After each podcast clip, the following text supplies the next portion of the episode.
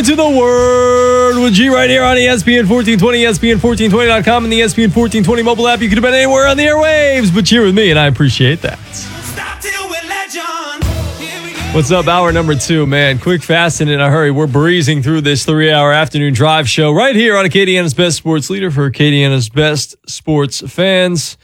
Greg Larnard here, you there. Don't forget, you can follow me up on Twitter and Instagram at G underscore ESPN 1420. We've got three more guests to get to in the next two hours. So let's not waste any time. And now I, I wanted to do this segment. I'm going to try to do this every single Friday, whether it's with the New Orleans Saints, whether it's with the LSU Tigers when they start playing, or with the Louisiana Raging Cajuns. I want to go behind enemy lines and get a look at the opponent that week for one of these teams. And of course, we have the Cajuns and we have the, the the Saints playing. But I wanted to go. I really was curious about going behind enemy lines and talking about the Tampa Bay Bucs, or as I like to call them, the Tampa Bay Bucs at this point, uh, because I think there's um, I think that there, has been a lot of moving pieces from from last season to this season, and uh, I wanted to uh, see where they're at heading into week number one. So, without further ado, we go to the phone lines now, and joining us is the deputy editor for Bucs Nation and the co-host of the Locked On Bucs podcast, James Yarcho is joining us now on the Word with G. James, thanks so much for uh, joining us. What's up, man?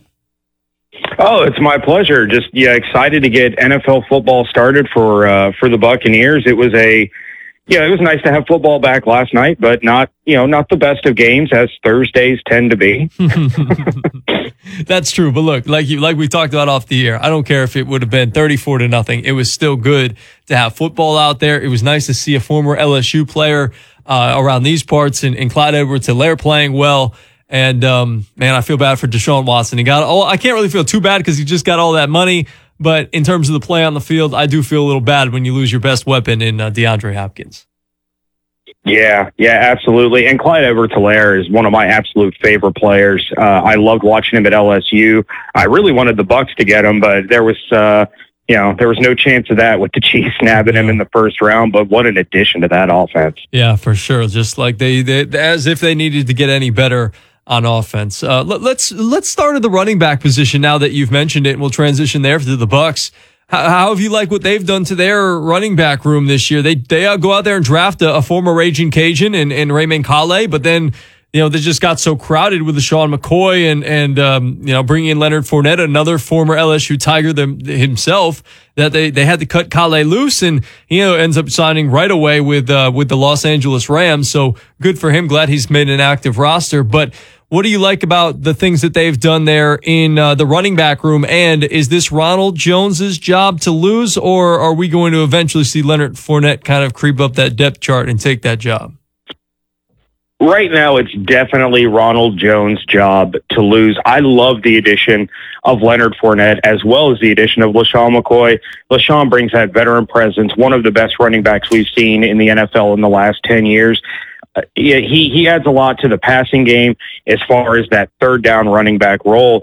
But with Leonard Fournette, I mean, he's been the offense for the Jacksonville Jaguars. He's not going to be relied on as heavily in Tampa as he was in Jacksonville. He can stay a little bit fresher, maybe get over some of those health problems that he's had in the past. He's had a lot of injuries. So since he doesn't have to be the guy, and you, can use him as that that short yardage guy, that muscle, that bruiser, and then you have Ronald Jones, who's so quick, so elusive, so fast. It's two very, very different elements in the running game. So I think they're going to complement each other beautifully. I don't think we're going to see a whole lot of Leonard Fournette against the Saints on Sunday, just because he joined the team really on Tuesday was their first practice. So he's had to speed through learning the offense, learning the playbook. He spent some time with Tom Brady on one of their off days doing a crash course on that offense. But as the season progresses, I think there's a real possibility you could see Leonard Fournette really kind of steal this job away from Ronald Jones. What about the offensive line now? That's something that when I've been talking about this matchup and we've talked about the Bucs, uh, people always want to bring up how bad the offensive line was for the Bucs last year. They tried to address that via the draft this past year and Tristan Wirfs with their first overall uh, first pick in the draft at right tackle. He's going to start for you guys. What about the rest of the offensive line there. I, I did. I'm, I'm in the works of doing a little piece, and I'm going to put this in, in this this interview in that piece about scouting the Bucs and kind of doing a behind enemy lines thing. And I talked about Wirfs and I talked about Ryan Jensen, the center as well. But talk to me about this this unit as a whole. Is it as bad as people really make it out to be, or do you think they're going to be okay in terms of protecting Tom Brady? No, they're really not as bad as people want to make them out to be. A lot, a lot of the sacks that we saw last year were a result of Jameis Winston holding onto the ball just too long, looking for that big home run shot, getting himself in a little bit of trouble.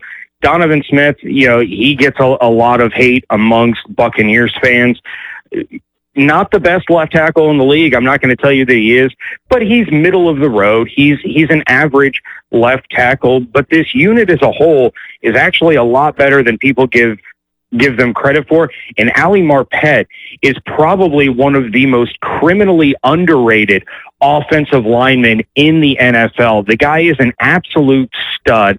He has played both guard positions and center in his short NFL career.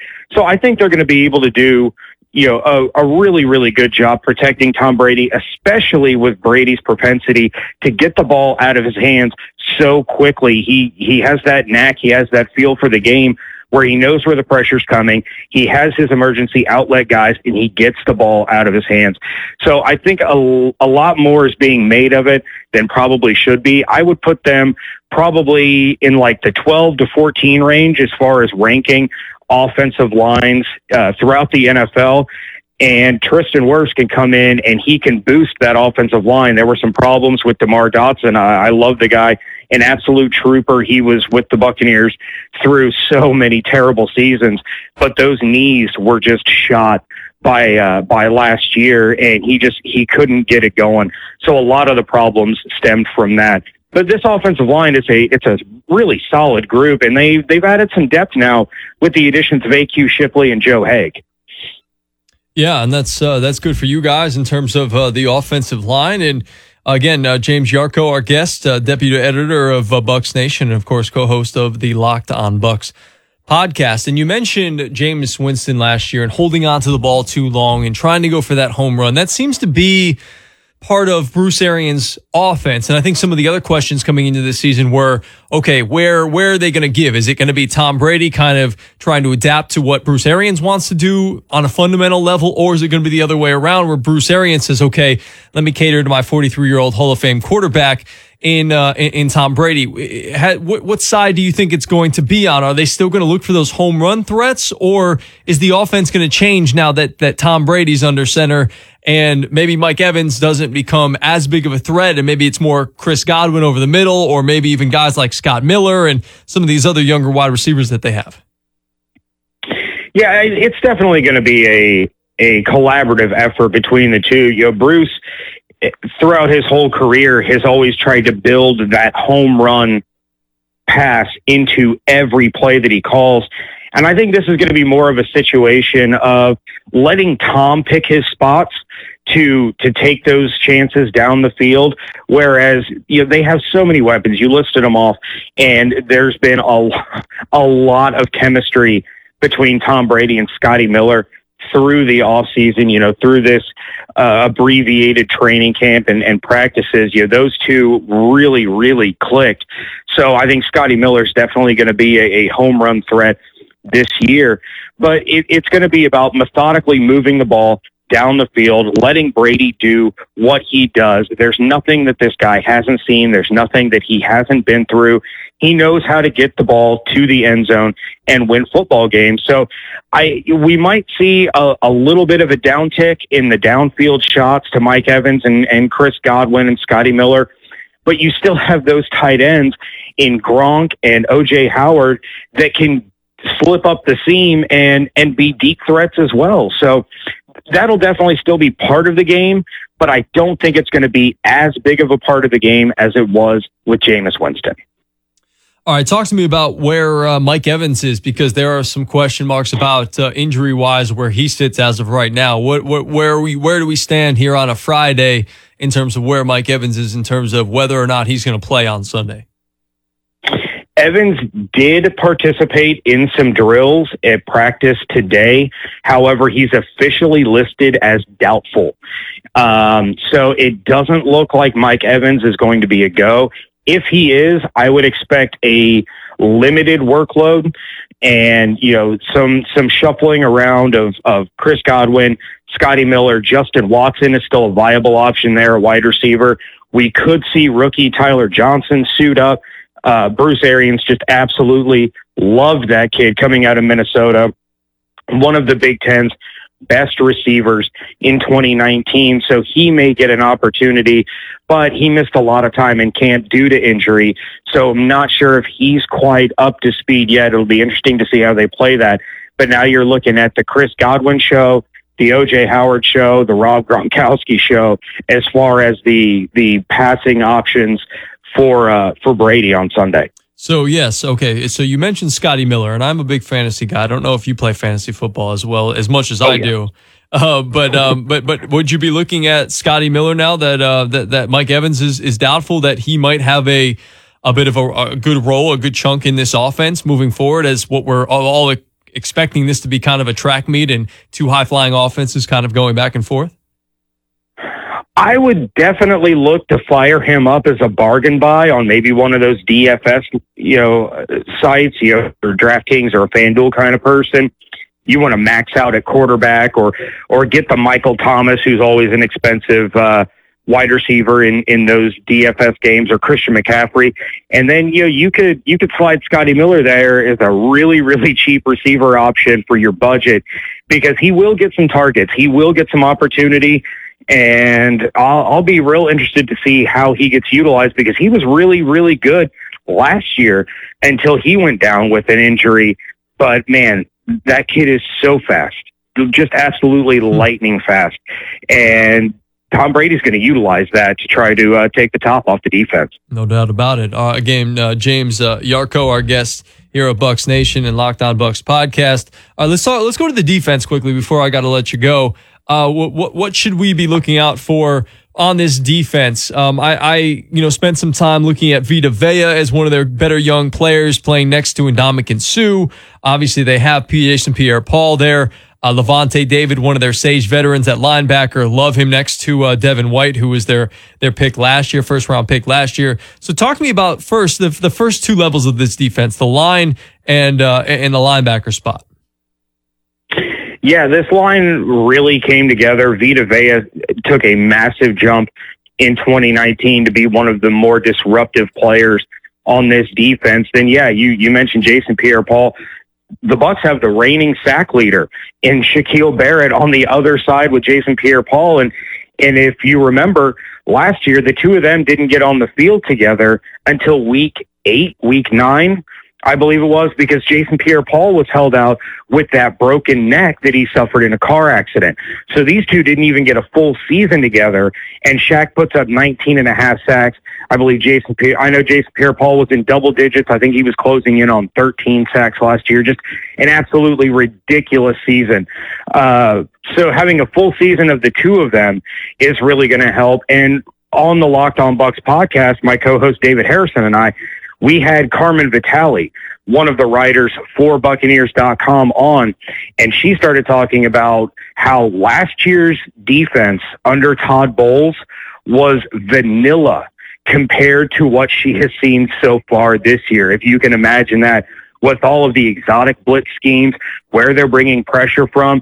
He's even stepped it up another notch this year, getting Devin White and Lavonte David involved in that. So we could see some blitzes coming from those guys. We could see Devin White and Lavonte David starting to rack up some sacks. So this defense, even though you look at the end of year rankings and they were down towards the bottom, a lot of that had to do with a really, really poor start by the secondary second half of the season, this was a top five scoring defense. They can bring the pressure, they can create chaos, and they can be a headache for opposing offensive lines. Okay, what about uh, the secondary? Because when I look at the secondary, I don't know a whole lot of those names. There's not a lot of household names, obviously, other than Antoine Winfield Jr., whose daddy played in the league for a very long time for Buffalo and Minnesota, and coming out of the University of Minnesota as a Golden Gopher. He looks to, to, to be slotting in there at that starting strong safety spot. What about this secondary? Tell me a little bit about it because I think that was, if I'm not mistaken, probably one of the weakest link for you guys last year.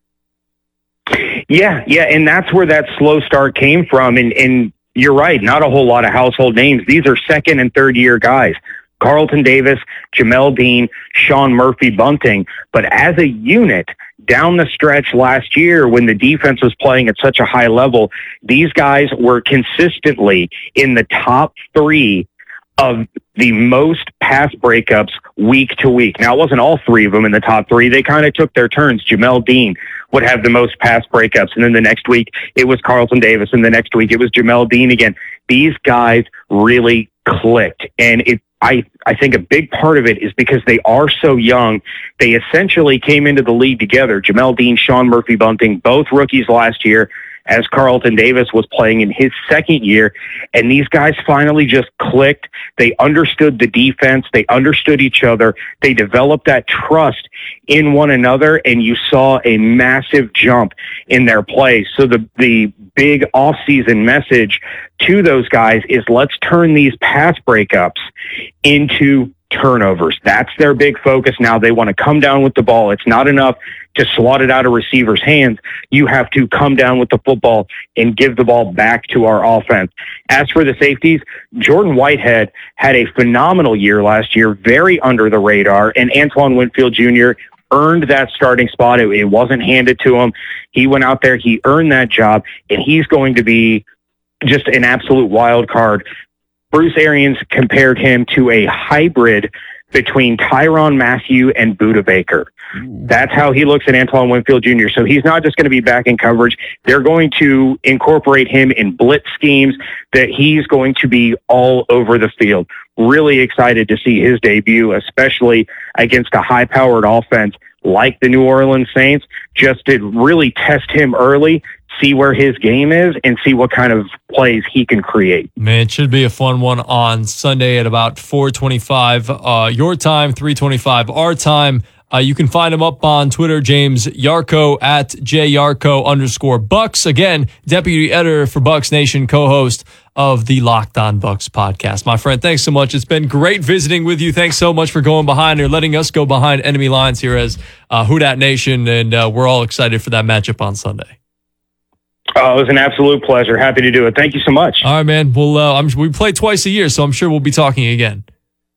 Oh yes, yes. right at the uh, the halfway point of the season, we get to do it all again. No doubt, man. We'll be in touch. All right.